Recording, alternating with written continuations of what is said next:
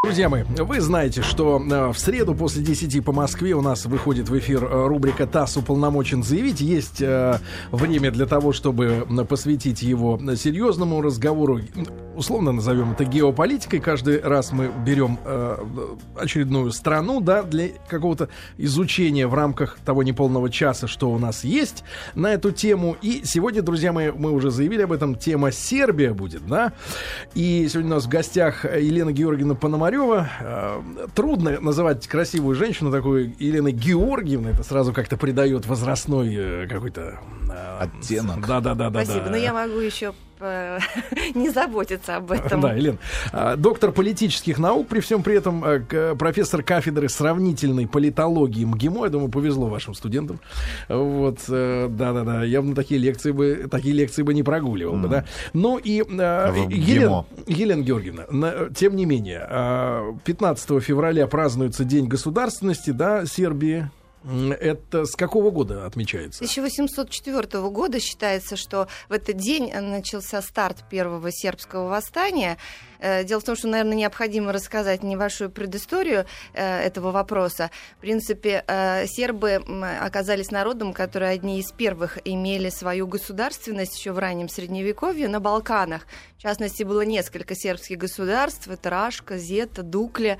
Значительный... Рашка? Рашка, да. Вот, видите, как незатейливо, да? да? Даже, так видите, вот, пересечение... История. С, Сегодня с... либералы презрительно называют нас Рашкой. А это, оказывается, просто они не знают, что корни этого далеко-далеко в прошлом. И если, например, а кто там жили? А, а, сербы, албанское государство праздновало свое недавно столетие, то сербская государственность, она насчитывает гораздо-гораздо больше а, столетий в своем арсенале. Так вот, в период ранней средневековой государственности, конечно, всегда сопровождается феодальной раздробленностью, и мелкие князьки, и крупные князьки, они стараются как-то между собой поспорить.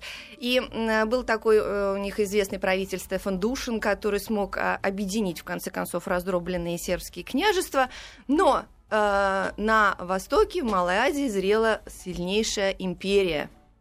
Это Османская империя, которая, в конце концов, подчинила значительные территории Балкан своему влиянию, своему господству. И вот была легендарная битва, собственно, с которой начинается, в общем-то, современный косовский вопрос. Это двадцать восьмого июня тысяча триста восемьдесят девятого года на Видовдан произошла знаменитая Косовская битва на Косовом поле, когда войска под руководством сербского князя Лазаря, к сожалению, проиграли битву турецкому султану, ну тогда погибли. Проиграли стратегически или численно? Вы знаете, ну, численность средневековых войск, в общем-то, она была небольшая, но проиграли потому, что не сумели единым фронтом выступить, потому что в этой битве... А кто предатель? Ну, среди сербов тоже были предатели. К сожалению, мы все навеш... Это коррупция за деньги? Подкупили? Из-за страха и из-за денег в том числе. В общем-то, сербы вот свою, к сожалению, вот эту вот средневековую раздробленность пронесли до сегодняшнего дня. Можно вспомнить записки известного русского путешественника и дипломата девятнадцатого века, который писал о том, что сербские партии ненавидят друг друга больше, чем внешнего врага. В общем-то, если мы посмотрим на сегодняшнюю ситуацию в Сербии, современную, то а, аналогичная а, вещь. И здесь, наверное... Это, он... может быть, славянская черта такая? Вы знаете, никак это, не договориться. Это, может быть, не столько славянская, но сколько балканская, потому что а, на прекрасной, благодатной, красивейшей земле а, Юга Европы разместилось очень много а, разных народов. И э, вот в борьбе за э, пространство, за ресурсы, они готовы, вот, так скажем, нехорошо по отношению друг к другу себя вести. Вот существует, в частности, очень интересная, жесткая и грустная одновременно притча, которая касается именно балканских народов. Одному Балкан, у одного балканца спросили: «Все, что ты пожелаешь, удвоится для твоего соседа». И он задал вопрос: «А это распространяется на моего брата?» Ему сказали: «Конечно». Он говорит: «Тогда выколите мне один глаз». Понятна логика, да? То есть вот эта вот взаимная вражда... Такая взаимная любовь между россиянами и, допустим, жителями Украины. А, ну, все-таки, наверное, не до такой степени. Поэтому... Ну, я тебе скажу так, если честно, вот маленькую ремарку надо сделать. Вражды, мне кажется, среди людей немного. Это все-таки такая политически ну, медийная история. Ангажированная, да, средствами массовой информации. Ну, мне кажется, это может быть очень большой. Именно степени. Между людьми, конечно, нет. Мы можем э, представить себе, как в стенах э, э, Свиненхенской тюрьмы, что в Голландии под эгидой Гаагского трибунала бывшие хорватские генералы спокойно играют в шахматы с сербскими генералами, друг друга поддерживают. То есть между людьми на бытовом уровне, конечно, нет конфликтов. Всегда есть конфликты на уровне политических интересов. Сегодня мы уже говорим шире геополитических, геостратегических интересов. Это безусловно. Ну и вот, если мы вернемся немножко все-таки... Да-да-да, сербов разбили. С чего мы начали, разбили, сербов да. разбили, но, в принципе, полное установление контроля э, Турции над этими территориями начинается где-то с середины уже пятнадцатого века. И, в конце концов, получается так, что... А, сербская государственность, она ограничивается рамками Белградского пашалыка. Это Белград и несколько еще как бы таких административных единиц вокруг под а, управлением а, пос, посланцев из Турции, ну, фактически турецкого султана. Но надо сказать, что э, Балканы всегда э, были зоной столкновения интересов. Не только э, Турция там господствовала, но Австро-Венгрия, Византия в свое время, откуда, собственно, пришло православие на эти территории. А Россия не имела собственных владений там, но всегда оказывала вот какое-то духовное, там, э, э, гуманитарное, как бы мы сегодня сказали, влияние. И э, не только гуманитарное. Дело в том, что в тысяча восемьсот первом году началась очередная русско-турецкая война, которая, в общем-то, ослабила серьезным образом роль порты. И одновременно власть султана пошатнулась. В результате султан, который предоставить хотел сербам небольшую автономию, натолкнулся на восстание Янычар, которые, собственно, оказывались серьезной внутренней оппозицией. Сербы, воспользовавшись этим, решили э, замутить восстание. восстание да. Но они, естественно, в одиночку не смогли бы это сделать. И, как мы знаем, восстание потерпело поражение в тысяча восемьсот тринадцатом году. Поэтому называется Первое сербское восстание, потому что было следующее восстание, которое кончилось более-менее удачно. Но при поддержке России до тысяча восемьсот двенадцатого года они вели успешные боевые действия. Как только Россия увязла в войне с Наполеоном, Наполеоном здесь у них уже ничего не получилось. Обратились они, естественно, к Австрии. Как всегда, вот Балканы, они находятся на стыке, вот, интересно, я недавно сказала, да, разломов этих, и они от одного к другому. Ну, обратились к Австрии. Австрия сказала, ничего не можем помочь, извините, ребята, сами как-нибудь справляйтесь. И в результате получилось, что восстание было разбито. Но, тем не менее, вот это вот а, фантастическое а, единение сербского народа а, спустя, а, если там, считать с четырнадцатого века, первый раз да, подняться а, в борьбе за свою государственность, оно послужило началом а, такого государственного праздника. И еще очень интересная вещь. А, в, руководитель этого восстания Георгий Петрович по фамилии Карагеоргий, то есть черный Георгий, действительно очень там, темного цвета, э, вот, темного цвета кожи был и волос. Вот, э, это в переводе с сербского «черный», основал королевскую династию. Он проявил себя родоначальником королевской угу. династии. Друзья мои, сегодня у нас в гостях Елена Георгиевна Пономарева, доктор политических наук и профессор кафедры сравнительной политологии МГИМО. О Сербии мы сегодня говорим, после короткой рекламы продолжим. Друзья мои, сегодня у нас в гостях Елена Пономарева, доктор политических наук и профессор кафедры сравнительной политологии МГИМО. Говорим сегодня о Сербии, да, официально пятнадцатого февраля День государственности Сербии. Елена Георгиевна, важный вопрос. А как себя турки в Сербии вели? И насколько они, подавив восстание, да, и, и, и те века, которые предшествовали ему, э, ну, как бы истребляли народ? Был ли это геноцид? Э, мы знаем, что сербы, в принципе, сегодня достаточно чернявый народ, скажем так, да, то есть э, генетически они модифицированы, язык у них у всех э, модифицирован из-за тюрка, э, тюркского присутствия, да, у болгар у тех же. Буквы наши, а слова все склоняются не, не по-славянски, скажем так, да. Вот воздействие, да, вот геноцид был или нет? Сейчас я отвечу на этот вопрос, но прежде я бы хотела небольшое уточнение сделать. Дело в том, что пятнадцатого февраля это день не только государственности, а день еще вооруженных сил Сербии. Сербии. То есть у них получается такой двойной праздник. Угу. И это, кстати, говорит о серьезной роли э, военных в истории Сербии, начиная вот в частности с периодов, как мы отметили, еще средневековых. Но, к сожалению, сегодня уже э, можно со слезами на глазах говорить именно о сербской армии. Но если у нас будет время, мы к этому вопросу да, еще вернемся. А вот э, что касается турок, вот м- на удивление э, не слишком они зверствовали-то ведь. Я сейчас объясню, э, что они делали конкретно. Дело в том, что история полна мифов. Если мы говорим о турецком владычестве, то мы сразу представляем себе неких янычара и других наемников, которые людей саблями да, с- скачут да, по селам, режут направо заставляют и налево есть кебаб. Э, э, головы и так далее. Э, турки действительно первое, первое завоевание, вхождение, вторжение, естественно, сопровождается человеческими жертвами. Но потом они проводили достаточно умелую политику э, мирной, если можно сказать, ассимиляции и оттуречивания. Что они предлагали? То есть, если ты хочешь иметь э, большой надел земли, если ты хочешь служить в турецкой армии, которая хорошо оплачивается, если ты хочешь занимать э, государственные посты, между прочим, выходцев из Балкан достаточно много было в, э, среди э, визирей и, и э, помощников э, султана непосредственно и управителями балканских территорий, пожалуйста, принимай ислам. Принимая ислам. И многие э, сербы, э, кстати, как и албанцы, они э, вынуждены по экономическим, так скажем, ну, можно сказать, социальным, э, иногда там меркантильным соображениям принимали ислам. И в результате получилась очень интересная вещь, что, например, сегодня как, э, людей, которых мы знаем под э, понятием Босния. боснийские мусульмане, это ведь этнические сербы, принявшие ислам, ислам в свое время. Но выросла эта нация, как это ни удивительно, в социалистической Югославии. Например, по первой переписи социалистической Югославии тысяча девятьсот шестьдесят первого года была такая строчка в переписи. По вероисповеданию атеист, по национальности мусульманин. Они себя да воспринимали... Ладно? Вот так? Да.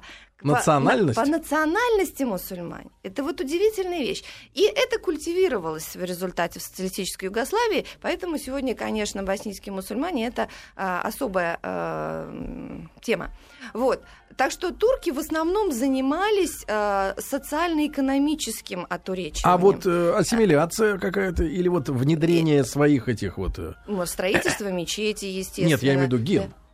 То есть смешение народов. Крови, кровь, кровь, кровь. Нет, имеется в виду смешанные браки, там, насилие, да, да, да. которые совершались. Но это, конечно, имело место. Но, например, сравни, назвать, сравнить это с геноцидом, который устраивали в свое время в период Второй мировой войны, например, те же хорватские усташи или э, косовские албанцы, э, невозможно. Это совершенно раз. То, то есть турки так себя не вели, несмотря на то, что это было э, время совсем другое. И в этом смысле э, мы должны отдать дань исторической справедливости и об этом говорить, что ассимиляция имела место, но она э, была мирной. Ну, такая добровольно, добровольно вынужденной. Добровольно вынужденной, да, совершенно верно.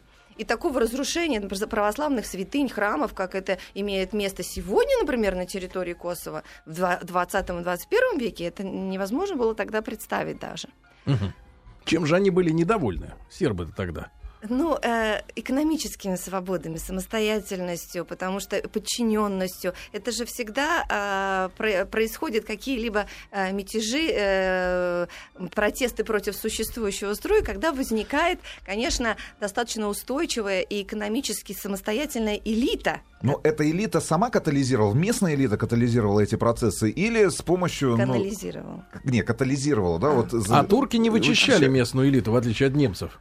Нет, не вычищали, получается. Более того, Карагеоргий, он сам служил и в офицерском корпусе получил определенный офицерский чин турецкой армии. Он и был вырос... мусульманином? А... Чтобы ну, так продвинуться-то? Нет, мусульманином не был, но потому что он низшие офицерские чины имел. Угу. Вот, поэтому э, я думаю, что турки в этом смысле, да, сплоховали, не вычищали. Но на самом деле никогда нельзя долго держать покоренные территории. Об этом же еще прекрасно написал в свое время Макиавелли, произведение «Государь». То есть надо либо счищать действительно постоянно элиту, уничтожать, не давать возможности ей вырастать, но тогда эти территории превращаются ну, в такой вот совершенно анклав хаоса, архаики какой-то. либо это неизбежный процесс э, проявления какого-то вот самостоятельного стремления. И более того, здесь надо же ведь учитывать и историческое прошлое, о котором вот мы в частности говорили, э, наследие, которое культивировалось, передавалось в песнях, в поэмах. Вообще сербы, они такой юнацкий народ, как они себя называют. Юнак в переводе сербского значит герой. И у них очень... Юнак-герой. Э, э, да, вот. Э, э, соответственно, очень много военных песен, ска- э, э, песнопений, сказаний, в которых они постоянно а, восхваляют свою а, роль как м, военных, как м, вот, борцов за свою территорию, свою справедли... справедливость, как они это видят. Желание самостоятельно жить. И вот в, если перекидываем мостик а, к современным событиям, мы должны сказать, что, конечно, вот это вот стремление а, юначества такого, да, героизма, оно утрачивается постепенно у а, сербской элиты, к сожалению, мы должны это признать. И сегодня, конечно, очень удивительно слышать, например, из уст министра сербского обороны Александра Вучича, когда он ездил, например, на встречу с Леоном Панеттой в США, и он сказал, что мы надеемся, что Америка будет с нами сотрудничать и дальше, мы так гордимся, что вы с нами встречаетесь и так далее. Ну вот современные-то ребята отдельный разговор, да. да. Елена Георгиевна, а все-таки после того, как в тысяча восемьсот пятнадцатом году восстание подавили, все, как они дальше жили под турками? Дело в том, что в тысяча восемьсот тринадцатом подавили, второе восстание началось в тысяча восемьсот пятнадцатом году, и уже под эгидой другого человека, Милоша Обреновича, который основал другую династию. Сербы — народ, который оказался разделен, недаром мы вспомнили про вражду, внутри себя несколько раз, в частности, вот по королевским династиям. И э, Обреновичи, они стали инициаторами вот нового такого движения серьезного, в результате которого... Правда, не сразу, но через пятнадцать лет Сербия в тысяча восемьсот тринадцатом году получила автономию от турецкого султана и стала называться Сербское княжество. Но все равно этого было недостаточно в плане самостоятельности, как мы бы сегодня сказали, э, суверенной государственности. Не хватает. Да, в принятии политических решений. Но потом еще э, помните, что э, главный больной человек Европы старел, имеется в виду Турция, и хотелось другим э, империям разделить его территорию. И, естественно, сербов в этом смысле поддерживали э, активно с разных сторон. И Франция, и Австрия-Венгрия чуть попозже.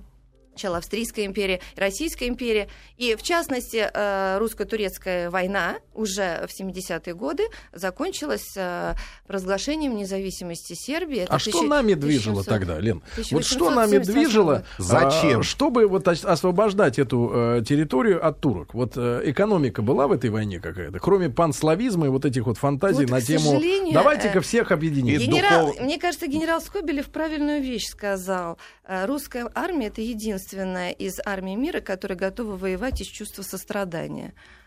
Очень часто экономических-то интересов никаких не было, хотя были геополитические. Это стремление, конечно, ослабить Турцию, тем самым обеспечить себе свободное движение через Босфор и Дарданеллы, контролировать Черное море. Конечно, но в принципе этот геополитический и стратегический интерес, он в конце концов бы упирался и в экономику.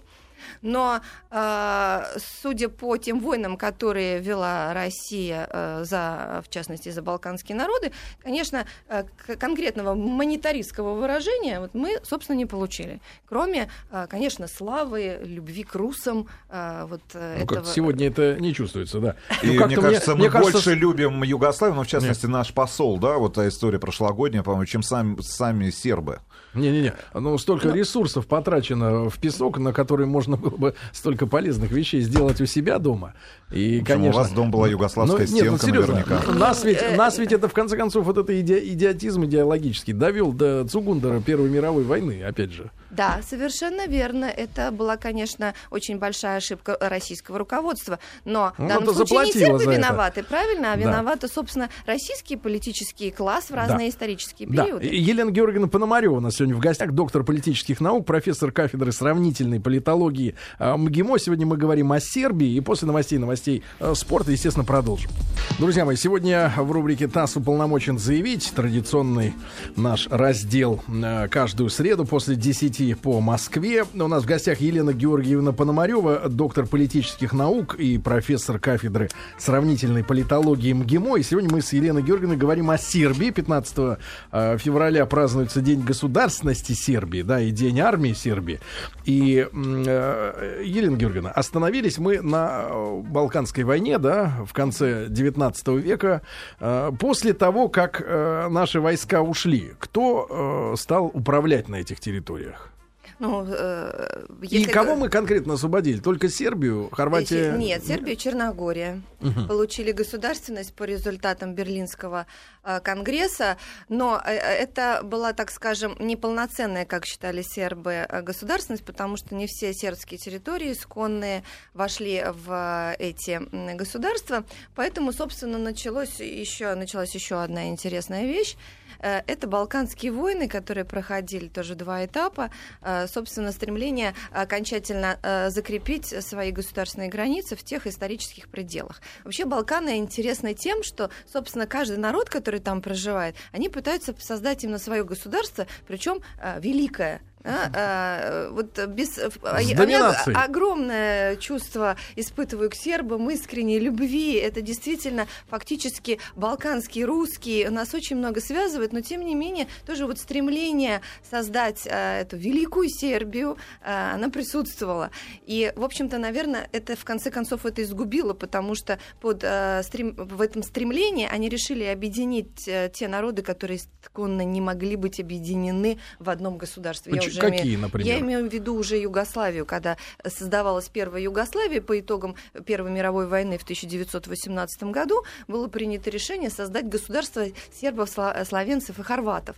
А и... что с ними? Что их разделяет, вот эти три народа? А они же никогда вместе не проживали под одной крышей. Ну, это, иногда это, и люди это, сходятся это, раньше, нежели... Это первый момент. Да. Во-вторых, у них совершенно разные ментальные и цивилизационные основания. Если, например, хорваты и словенцы, они исторически были включены в орбиту западной цивилизации, католики под влиянием а, итальянцев, австрийцев находились, впоследствии, там, скажем, Австро-Венгрии, то сербы и черногорцы это больше были вот именно а, русофильские народы. И даже сейчас, когда у нас много проблем, сербы говорят, мы все равно а, больше с Россией, даже когда мы смотрим в Европу. Потому что в этом смысле мы должны вроде бы быть спокойны. Тем более, там а, летняя см... резиденция, допустим, австро-венгерских королей, это Хорватия, территория нынешней Хорватии и граница Италии. Да. А вот. как, вот они, как вот они Они жили в этот промежуток так между вот, войнами. А, очень, э, ну, как жили? С, плохо жили. Вот, например, по воспоминаниям наших, со, современ...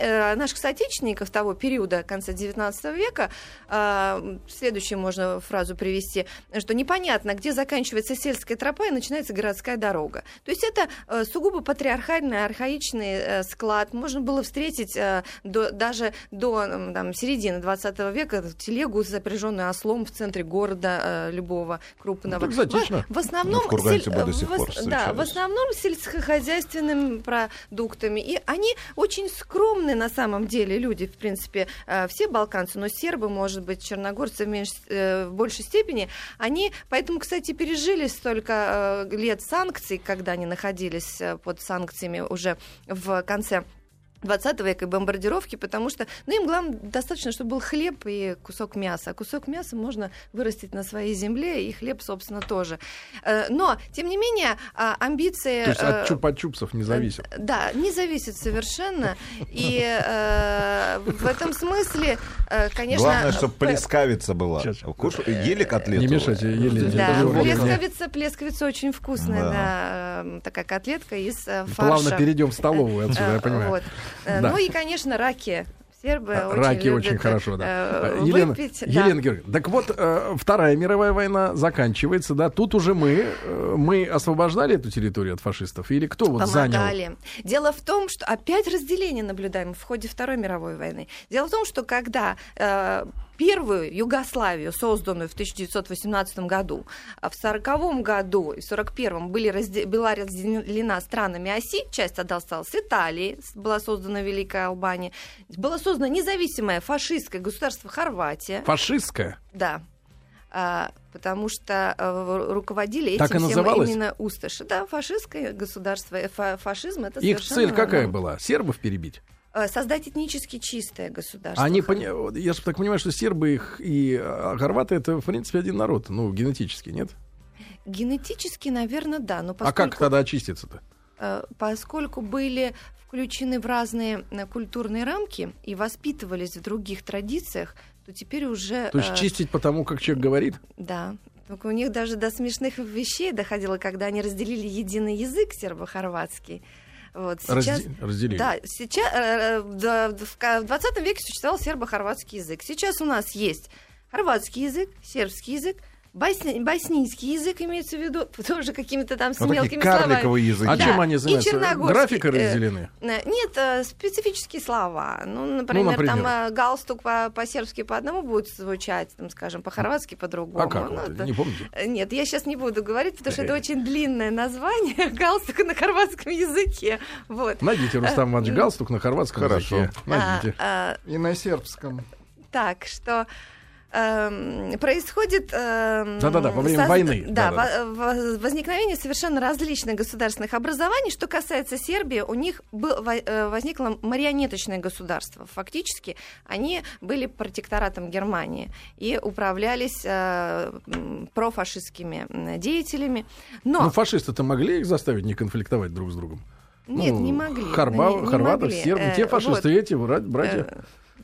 Вот, поэтому Пашисты происходило братья. выселение, например, сербов из Хорватии. Это тоже все имело место. И сербы, они оказались наиболее э, вот такими вот э, героически настроенными товарищами, и они не хотели жить под фашистами. И возникло два одновременно антифашистских движения на территории Сербии военной. Это... Э, четники, так называемые, под руководством Дражи Михайловича, которые пытались восстановить монархию после освобождения, естественно, от фашистов и нацистов. А э, вторая часть — это известные, более известные э, российским слушателям вообще в мире э, коммунистическое движение, возглавляемое э, Иосипом Брозом Тито. А как вот его соперник-то главный?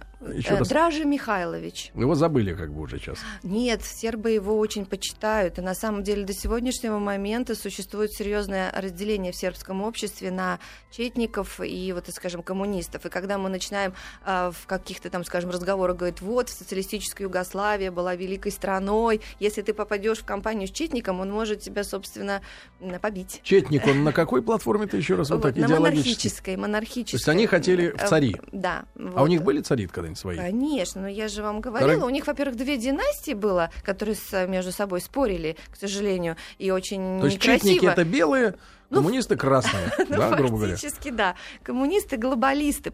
Объясню, почему четники обижаются и не любят коммунистов. Потому что как раз они албаноидов возили. Правильно, совершенно верно. Дело в том, что коммунисты уничтожили сербскую государственность. Они создали искусственные границы в социалистической Югославии. Например, никогда не существовало такого государственного образования, как Босния и Герцеговина. Это географическое название. В результате туда вошла значительная часть исконно сербских земель.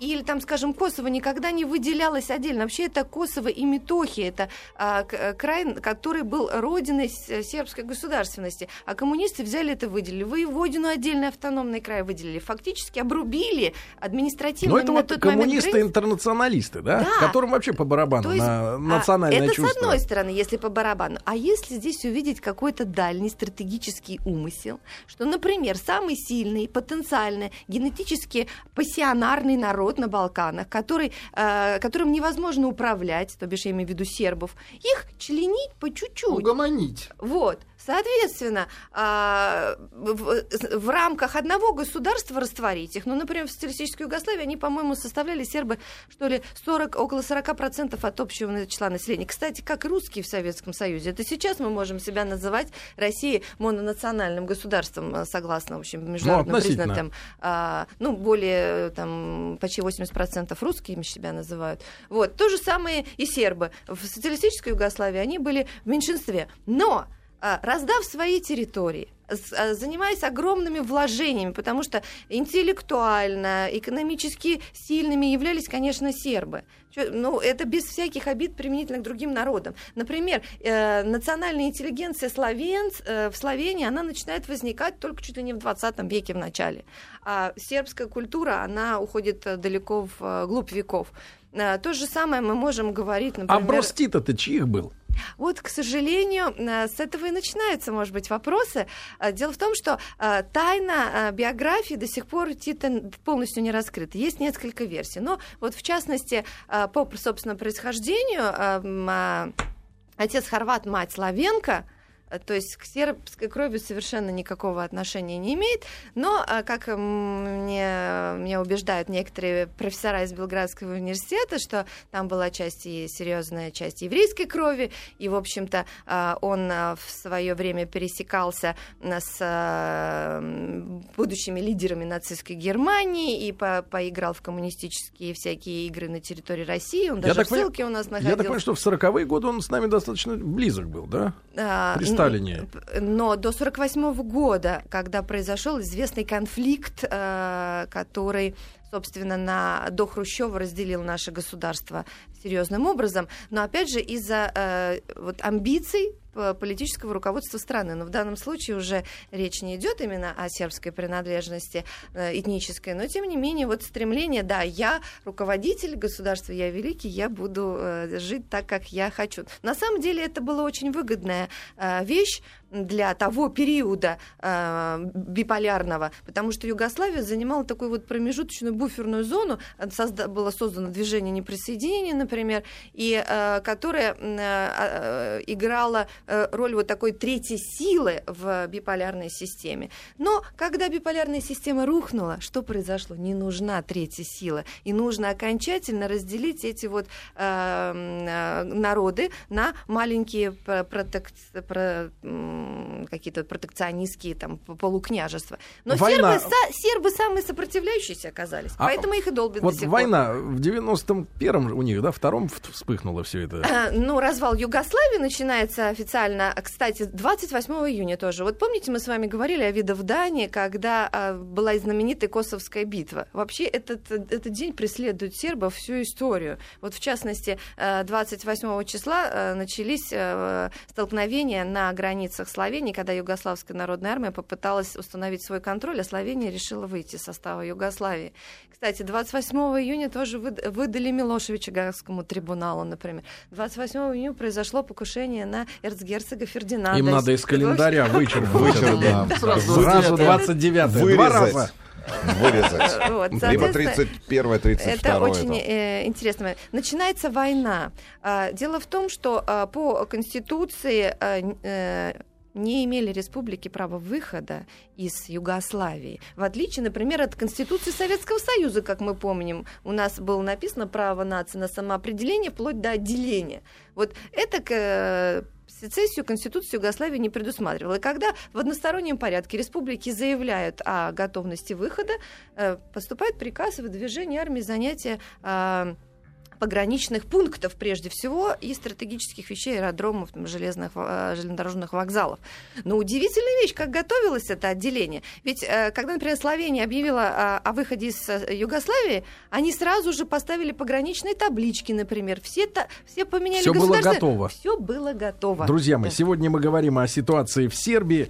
У нас в гостях Елена Пономарева, доктор политических наук и профессор кафедры сравнительной политологии МГИМО.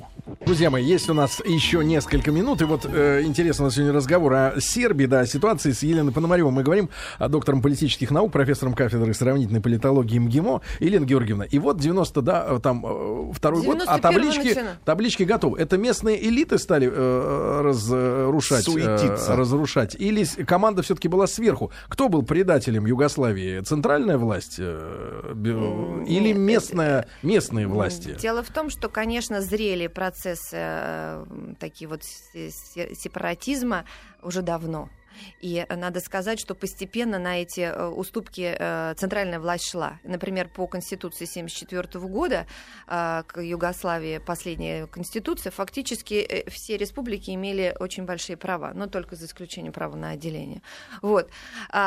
И власть, конечно, стремилась выйти, потому что, например, Хорватия и Словения были самыми богатыми республики в индустриальном плане. Но изначально это наследие и австрийского владычества, скажем, крупные промышленные предприятия сосредоточены и так далее. И в Югославии социалистической туда деньги вкладывали, чтобы развивать индустрию. Как, собственно, мы вкладывали в прибалтийские республики в свое время, там тоже Украину и так далее, если взять Советский Союз. Ну и вот они сказали, что мы такие богатые, мы не хотим с вами больше жить, кормить вас. Сегодня, если вот через двадцать лет посмотреть, эти предприятия работают? Некоторые работают, но, конечно, если соотносить уровень жизни в Хорватии в социалистический период и сейчас, конечно, нет. То есть, как везде, неолиберальная модель, расслоение, там около десять процентов богатых людей, остальные достаточно скромно, если не в нищете живут. Вот, что... и вот были готовы таблички, да? Да, были готовы таблички. Что, что с этими табличками? Вот, все установили, но э, сербская армия, вернее, югославская народная армия на тот момент, она сказала, что мы не будем с этим соглашаться, мы не признаем. В результате произошли столкновения на границах. Но надо сказать, что в Словении самое мирное было э, деление, потому что там э, очень мало проживало намешанных народов, в основном словенцы, поэтому этнических бытовых конфликтов не было. И э, поэтому... Э, это решилось достаточно спокойно. Но никогда бы это не решилось в том виде, как мы знаем, через серию войн, если бы не влияние, конечно, международных э, структур.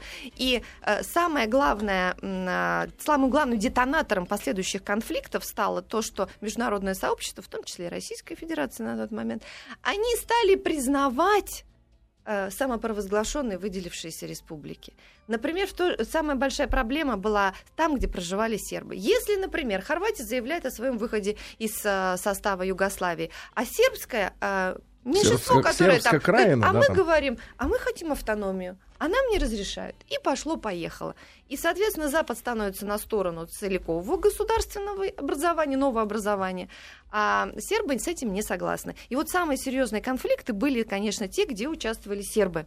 Потому что а, при, а, одной из самых а, ев, лучших европейских армий до развала Югославии, конечно, была югославская армия. Вот, с другими европейскими армиями не сравнить. Сегодня считается, что самой боеспособной армией на Восточной Европе является, вы мне подскажете, белорусская армия. Самой боеспособной. Не, не, не российская, а вот именно белорусская. Так вот, получается, что э, ситуация э, вот батька, а? да, э, развивается очень э, трагическим образом. Да. И Сербия, несмотря на все, все войны, она не может объединить сербов, разбросанных в других государствах. Не разрешают это, да? Сербскую Краину вопрос решили очень просто. Двумя военными операциями «Буря» и «Блеск», и просто вышибли всех сербов, кто смог убежать под фактически артиллерийским огнем. Кстати, один из руководителей вот этой операции, Агим Чеку, сегодня является в...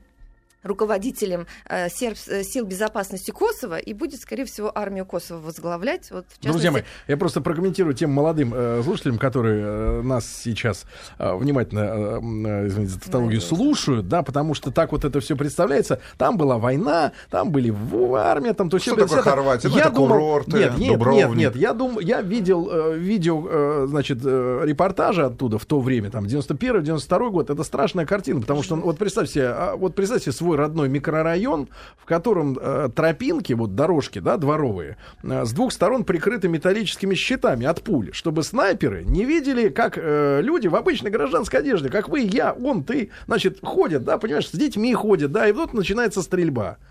Понимаешь, просто вот в обычном городе там или поселок там с какими-то домами, да, все горит, машины горят, бегут люди, обычные мирные люди, да, которые еще там год назад жили друг с другом прекрасно, и вдруг они начинают делиться. Не, все, у меня да? главный вопрос — это безволие, конечно, сербской политической элиты, которая вот за все это время, ну, как мне кажется, сделала... подсадная, наверное, Нет, уже. сделала все для того, чтобы сомнения в самостоятельности, да, вот этого государства, которое образовалось на осколках уже большого государства, возникало у всех. Ну, там смотри, кто у власти. сейчас. Ну, действительно. Тот вот, же Милошевич а, правильно себя вел, вот, а, разворачиваясь? Ну, в какой-то степени правильно. Мы, конечно, его очень подставили в девяносто девятом году, когда посланник президента Ельцина Виктор Степанович Черномырдин приехал на переговоры с ним и фактически уговорил сдаться. Потому что во время бомбардировок, которые осуществлялись в, в течение семидесяти восьми дней силами НАТО, сербский народ не дрогнул. И было очень тяжело, пышным цветом расцвела контрабанда, да, э, все было при этом э, постоянные авианалеты, они жили в, как вот во время, э, смотришь документальные фильмы Великой Отечественной войны под э, затемнением и так далее. девяносто девятый год, ребята, Де... это, это вот наше ужас. Время. Это Европа. Разрушена куча мостов. Железные дороги, например, до сих пор не восстановлены между Сербией и Республикой Сербской. Это на территории Боснии и Герцеговины. Вот Российская Федерация восемьсот тысяч евро выделяет э, на это. И э, вот это все э, в тот момент э, американцы не могли бы бомбить бесконечно. Они уже рассматривали разные сценарии, как выходить на это. Если бы на... сербы ждали наземной операции, они потеряли руки и говорили, ну давайте, давайте, вы сейчас к нам тут зайдете, мы вам покажем. Конечно бы наземной операции не было. И высадился тяжелый десант в виде Черномырдина из России. Мы сказали, что мы все договоримся, давай надо подписывать ну, прекращение огня, ультиматум. Милошевич нам поверил. Россия ничего не выполнила. В результате при странных совершенно обстоятельствах, будем так это называть, Милошевич одиннадцатого марта две тысячи шестого года скончался в тюрьме Гаагского трибунала. Вывезен был тайно по распоряжению Зорана Джинджича, в тот момент премьер-министр. Премьер-министра убили прямо на входе в, в служебное здание. Вот, до, до сегодняшнего момента. И с этого, с этого момента продолжаются постоянные уступки. Вы смотрите, что разве мир пришел на сербскую территорию? Косово, вот та колыбель государственности, это отдельное, большое, это отдельное да. государство. Наркотрафик колоссальный. Две военные базы американские, это только пока. История с Косово. Донорами, да? Черная трансплантология до сегодняшнего момента не э, раскрыта, и мировое сообщество закрывает глаза на это все, потому что там потому что задействованы почки. Все. Да? Э, многие проблемы сегодня возникают на юге Сербии, потому что... А соседи, есть... вот итальянцы а... те же, они еще не беспокоятся, французы? Они беспокоятся, но европейцы тоже уже во многом не самостоятельные, ну, потому что европейцы Союз — это эм, прежде всего территория, на которой размещены, опять же, натовские силы, и американское влияние осуществляется. Как в свое время Иосиф Виссарионович Сталин сказал э, Тито после Второй мировой войны, что ситуация сегодня такова, что порядок устанавливает на территории тот, у кого сила. Иначе быть не может. И Сталин был прав. Да, друзья мои, Елена Георгиевна Пономарева была сегодня у нас в гостях, доктор политических наук, профессор кафедры сравнительной политологии МГИМО. Елена Георгиевна, спасибо вам спасибо, огромное. Спасибо. Хорошего спасибо. Дня. Ребята, до, до завтра. завтра. Счастливо.